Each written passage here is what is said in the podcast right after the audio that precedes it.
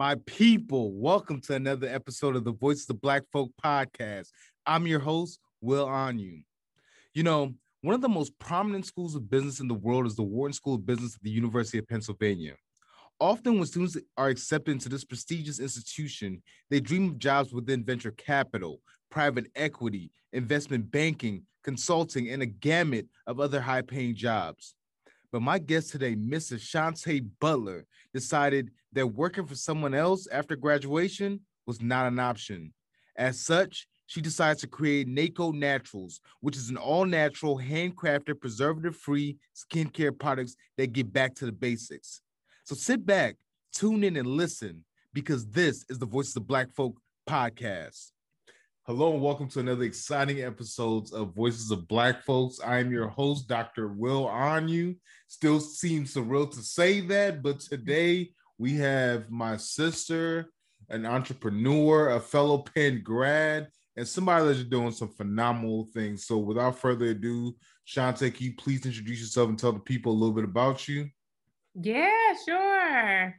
Um, I'm Shantae, CEO and founder of Nayko Naturals. Um, yeah, so whew, where to start? I mean, um, I've been, I'm, I'm, kind of like a Philly native now. I've been in the area for like 13 years. I uh, went to Drexel undergrad and did consulting after that. And um, then I went to Penn and uh, for my MBA, I went to Wharton and studied entrepreneurship and innovation and really had the chance to work on my business um, during that time. And the rest is history. Mm. Uh, we launched last year, and um, the the success of the business has completely blown my mind. I mean, we've won pitch competitions. I now have um, a social media director and all types of great things, interns, and and all types of things have happened. Um, so yeah, I'm I couldn't ask for more right now. I think you know our, our one year anniversary is coming up in two months, mm. and it just seems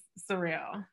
Mm, that's exciting. And those are all yeah. points that I want to get to. But you know, the, the way I usually start these conversations is learning a little bit about our guests and who they are outside of their um, organizations or their companies. So who is who is uh, who are you? yeah. So I would say I am oh, a wife. Mm.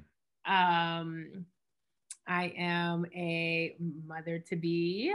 That's um, exciting. Yeah.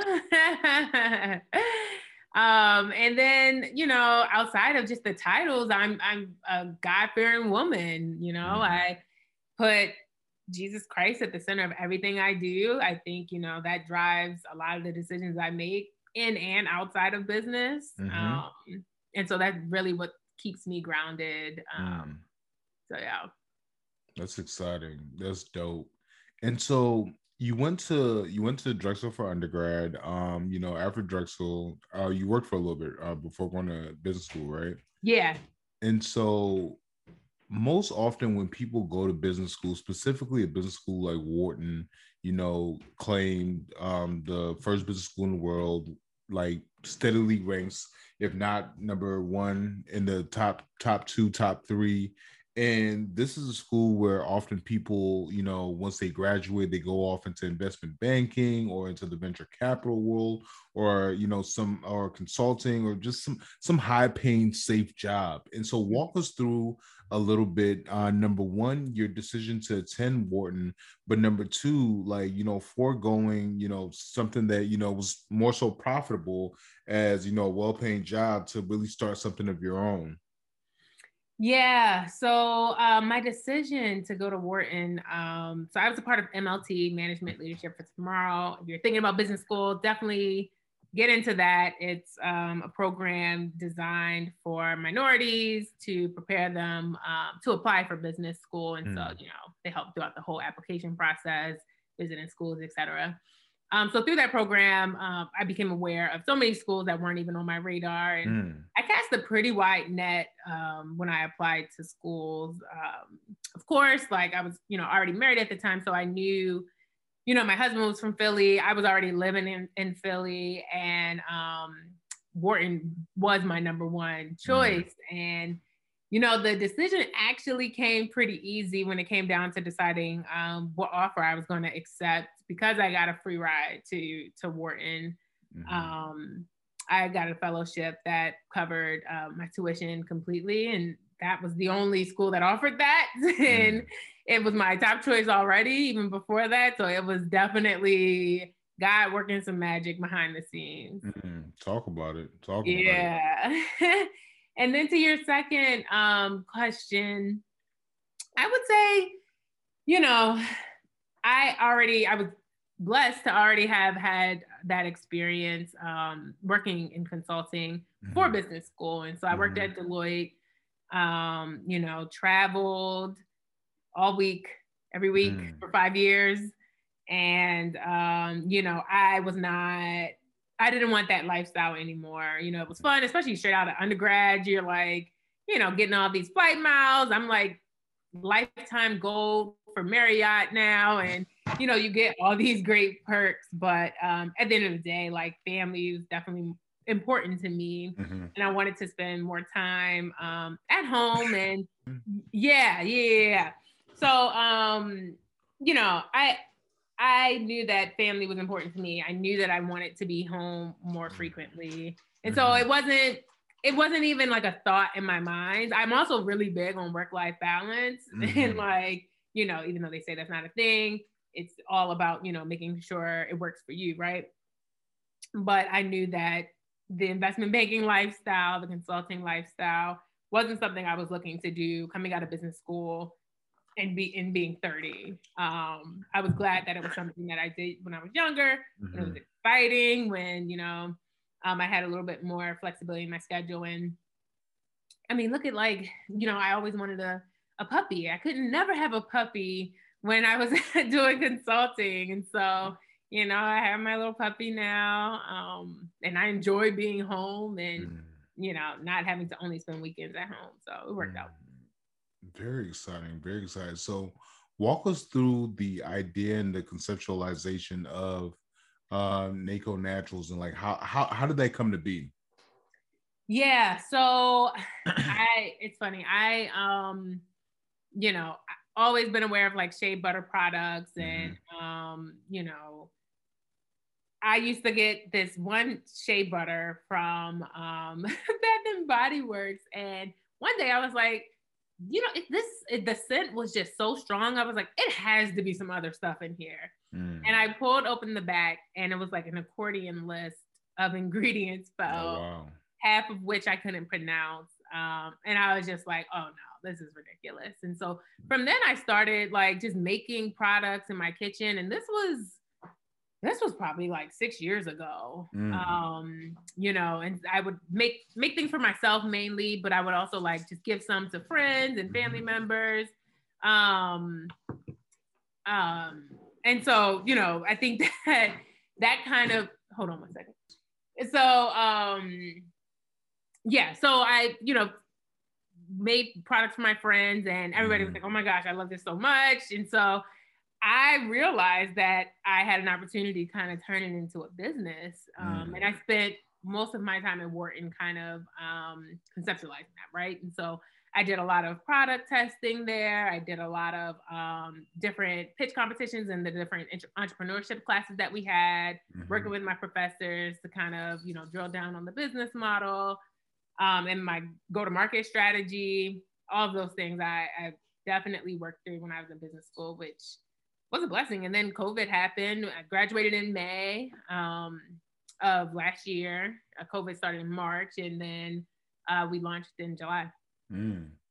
And what is and so walk us through like being a business owner, right? Because I think oftentimes when people think about entrepreneurship, they think about the glamour, they think about the glitz, they think about, oh, I have my own time now, I can do what I want. Mm-hmm. But as we both know, that's the furthest from the truth. So mm-hmm. just just walk us through what your journey has been like thus far. Yeah, I would say, yeah, that's definitely the furthest from the truth. It's so many, uh, you know, prioritizing is definitely like the a key. Like mm-hmm. it, it has to, everything has to be prioritized because as as a business owner, it's your baby. You have all these grand ideas, all mm-hmm. these cool things that you want to do, new products you want to launch, and you just can't do everything at one time, right? Of course, mm-hmm. you have the resources to outsource and hire people and, um, you know, kind of support staff, right? Mm-hmm. And so, you know, for me, I think that journey has um, came by utilizing my mentors, really thinking through different things that I want to do for the business. So whether that's um, expanding in, into new products or investing more into marketing, mm-hmm. I really have to be strategic about the decisions that I want to make. And um, yeah, up until two months ago, I was, you know, running all the social media by myself and creating all of the um, the content and you know all the marketing collateral and all of that. And now I have help for that, which has been amazing. Um, and you know i think another thing that's been like key for me is just utilizing some of the resources that wharton has so mm-hmm. i was a part of this program called uh, vip which is a venture implementation program and mm-hmm. as a part of that even as an alum i'm able to get wharton mbas who are interested in entrepreneurship but don't have an idea of their own and mm-hmm. they want to work with a startup and so mm-hmm. i've had the opportunity to work with brilliant people like I focused on um, a lot of marketing help, and so people who are marketing majors who may go on to work at um, you know some of these big CPG firms after mm-hmm. Wharton, they've been able to come in and kind of help run campaigns for me and think of cool ideas and take a look at my business and make suggestions, um, which has been invaluable. Mm-hmm. So yeah, all that to say, you are literally as like the the entrepreneur, you are sales marketing, every function you could think of is mm-hmm. what you have to do. So priority is key. Absolutely. And you spoke a little bit about this earlier, but one of the big reasons why you decided not to go back to the conventional consulting or investment banking route was because of that family, you know, having time with your husband, having time with your dogs. And I know like um, you know, family is extremely important to you, but how has that balance been in running a business and at the same time trying to enjoy, you know, your your family? Yeah, so I think I'm a little lucky because uh, my husband Andre is also an entrepreneur, mm. And so completely different industry like he's in the sports world um, but we're able to kind of talk about some of those challenges that we go through as entrepreneurs together mm-hmm. um, which i think is really special because you know not everybody understands the life of an entrepreneur some of the things that you um, deal with or you know are responsible for as an entrepreneur and so we've been able to support one another in our journeys of um, you know starting our, our own businesses so that's been helpful and then aside from that, I would definitely say just again, outside of how I mentioned prioritizing in your business, just mm-hmm. life in general. So, mm-hmm. you know, making sure that I'm not, you know, killing myself with my business and that I'm still prioritizing time with my family because that is my most important priority. Mm-hmm. Um, and I'm I am like a calendar fanatic, and so I like literally Listen, organize. If, if it's not on the calendar, it doesn't exist. exactly, exactly, and so that's been a saving grace for sure. And I think that's so interesting too, because um, as we think about not only scheduling our time, but like scheduling like different things, right? Because I know like this conversation, we've had to reschedule a while. Most I'll put the fault on myself because you know, life has been a, a bit hectic. But in regards to like where you see um, your your company growing, talk to us a little bit about that because not uh, again being a small startup in the in the um would you consider yourself in the beauty space or the health and wellness space? Where, where would you uh land your company? Yeah skin skincare so yeah. Skincare so um you know when I think about skincare and I think about you know African American skincare, the first thing that goes to me um, that goes to my mind is shea butter and like you know those different lines. So are those like future aspirations, or are you just trying to um, scale it at the level it is now? Talk to us a little bit about in regards to what future plans for um, Nayko Naturals looks like. Yeah, so definitely. I mean, I have like five year, ten year, like mm-hmm. all types of all types of goals Mm-hmm. But um, I would say the short version is um, I definitely plan. There are already some things in the works, so there. Okay. Okay. Soon, but um, my goal is to definitely expand eventually into like Target or um, you know, um, or some like smaller, more bo- boutique places mm-hmm. Um, mm-hmm. that have a lot of foot traffic to get brand awareness up. The tricky part with that is that, you know, a lot of storefronts take all your margin, oh, all oh, absolutely. margin.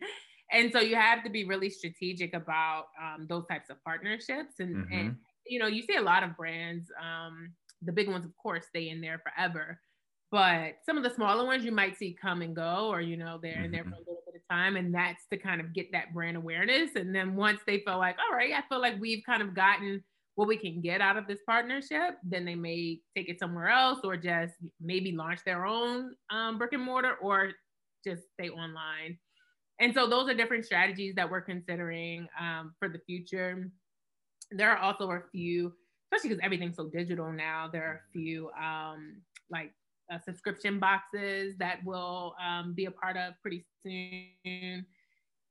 And so stay tuned for that. Um, but yeah, down the road, 100%, I plan for everybody to see Nayko Naturals everywhere. Our body butters, our face serums. Yes, Nayko Naturals will blow up for sure. Um, I definitely, yeah, I think that um, just the traction that I've seen in a year kind of has, um, you know, given me that level of confidence but um, yeah, so down the road, I definitely think that we'll have um, different partnerships and potentially like our own location. Fantastic. And I just want to dig a little bit deeper into something that you uh, spoke about last year. You know, you guys are coming up on your one year anniversary. Um, and we are still in the midst of a pandemic. So I'm sure, you know, like graduating, going into that, like realizing that, oh, ugh, like so just talk to us a little bit about some of the um like some of the challenges that you face with that and like some of the triumphs that have come out of those challenges. Yeah.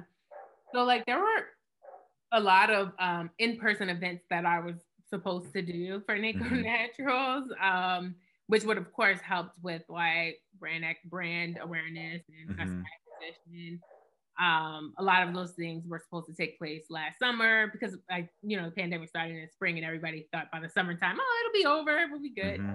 who knew a whole year from from then still dealing with it right and so um you know i think that resilience has kind of gotten us through that um you know a lot of missed opportunities things shut down mm. because of covid but mm you know, I, I do see things opening up slowly.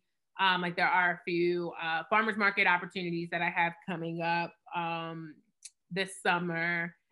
Um, a few other partnerships that we'll be um, announcing soon. And so I do think that, you know, patience and resilience can kind of get you through. Mm-hmm. Absolutely. Absolutely. And, you know, one of the things that, you know, I've been thinking about throughout this entire conversation is taking that leap or taking that leap of faith, right? And so we talked a little bit about, you know, this is something that you've been thinking about it for years now. And so, what advice do you have for those who have an idea or don't necessarily want to work for someone else and help build somebody else's dream, but like really want to work for themselves, but they're they're accustomed to that, you know, that routine of every two weeks I'm getting a check or every month I'm getting a check? And you know taking a, taking a leap of faith and saying you might not get a check for the first couple of months you might not get a check for the first year but like how do you really build out something that you're passionate about where there's no cert- certainty yeah so i think everyone's risk tolerance is is different right mm-hmm. um but i definitely think that if it's something that you're passionate about and mm-hmm. something that's important to you then mm-hmm. you can make the time to kind of make your dreams come to fruition. So if you're working a nine to five, then maybe your five to nine after that is you building out your your business. And course, it's not going to be fun or glamorous, but you know, it's what you got to do, mm-hmm. especially if you want that guaranteed um, paycheck coming in every two weeks. And so once you kind of start that and then you feel comfortable and like, you know, you realize that your business is where you want it to be, then maybe you might feel more comfortable stepping out on your own um, and kind of taking that leap of faith. But I think you know every it's it's definitely like a personal decision. Everybody's risk tolerance is different. Everybody's like financial situa- situation, family situation is different. Um, so I think all of those things are factors, but at the end of, end of the day, even if you are working a nine to five, I think you can still, you know, while you're helping somebody else get richer, I think that you can still like focus on your dreams and, you know, plan accordingly. Absolutely. Absolutely. And I think um I think as I as I we think about these different um these different ideas in regards to different paths that we go um as we think about different entrepreneurial tracks um and one thing that you mentioned you know about getting in, into different stores one thing you know I was having a conversation with a friend the other day and we were talking about how the e-commerce space has blown up and it was something that when it started you know a lot of people weren't really talking much about but especially due to the pandemic we've seen that you know a lot of our big box stores are closing down. And so one thing that i really enjoy about you you utilize the internet to like really push out whether it's um you know the the butter or the face serums and i and i love your and i trying to grasp my mind around it. I love like the um the graphics that you put out, right? Like I saw a graphic, I think it was with your nephew. It was a, it was a young black boy covered in a um in a towel, just holding it. And the symbolism that I got from that is pure, right? And especially as we think about the things that we put in our bodies, and especially the things we put on our bodies, like there are a lot of again, when you talked about like going to um uh Bath and Body Works Bath and Body Works and reading that litany of things that you can even pronounce. And so, you know, I guess the question I'm trying to ask with that is when it came down to like really perfecting the formula for um, the the uh, shea butter, which is product that I'm absolutely obsessed with. Talk to us a little bit about that. What was that process like? You, you don't have to divulge the secrets, but talk to us a little bit about what that process was like, and what what what were you trying to get out of it and do you think you've reached that goal yeah so um definitely uh, a long process so mm-hmm. as i mentioned um i spent a lot of my time in business school um kind of perfecting a lot of the recipes mm-hmm. and so um doing research research research just getting smart on a lot of these ingredients um because just like Absolutely. you, you know you, the things that you put on your body ultimately go in your body. Absolutely. And so you want to make sure that what you're using is quality. You want to make sure that the, the products that you're using, you know what their actual actual intent is, right? Mm-hmm. So I think, you know, just all the research that I did, plus um, utilizing the resources at Penn, right? And so, mm-hmm. you know, they have a, the School of Dermatology, connecting with people over there, running my ingredients past um, some of those people studying to become doctors in that area was super mm-hmm. helpful, super mm. informative for me. Um, and then, of course, you know, which I think is super valuable, having people try the products. And so, mm. trying the products, getting reactions, going back, iterating, making changes, getting them to try it again. All of that test and learn, I think, was was really key for me. Wow, that's amazing. And so I think with that, that wraps up all of our questions. Um, so for those who are interested, um, where can they find your products? For those who want to partner with you, where can they connect with you? Yeah, just give us the deets. Like we yeah. listen. Yeah. So uh www.naykonaturals.com, Nayko, N-A-Y-K-O. Mm-hmm. Uh, naturals with an S dot com and follow us on Instagram at Nayko Naturals. And uh, yeah, if you would like to partner, email me at info at naykonaturals.com. Fantastic. This has been another amazing episode of Voices of Black Folk with the uh, founder and CEO of Nayko Naturals, Shante Butler. Thank you for your time. Thank you for joining us today. And we look forward to working with you in the future. Thank you for having me. Thank you so much for tuning in and listening. I hope you enjoyed this conversation and really took something from it. If you haven't done so already, make sure you subscribe, like, and share this episode. Our goal on this podcast is to highlight and give a voice to the Black community by bringing phenomenal individuals who are creating and charting paths toward greatness. And through your support, we can continue to change lives. Thanks again, and don't miss the next episode of the Voices of Black Folk podcast. I'm your host, Will On You.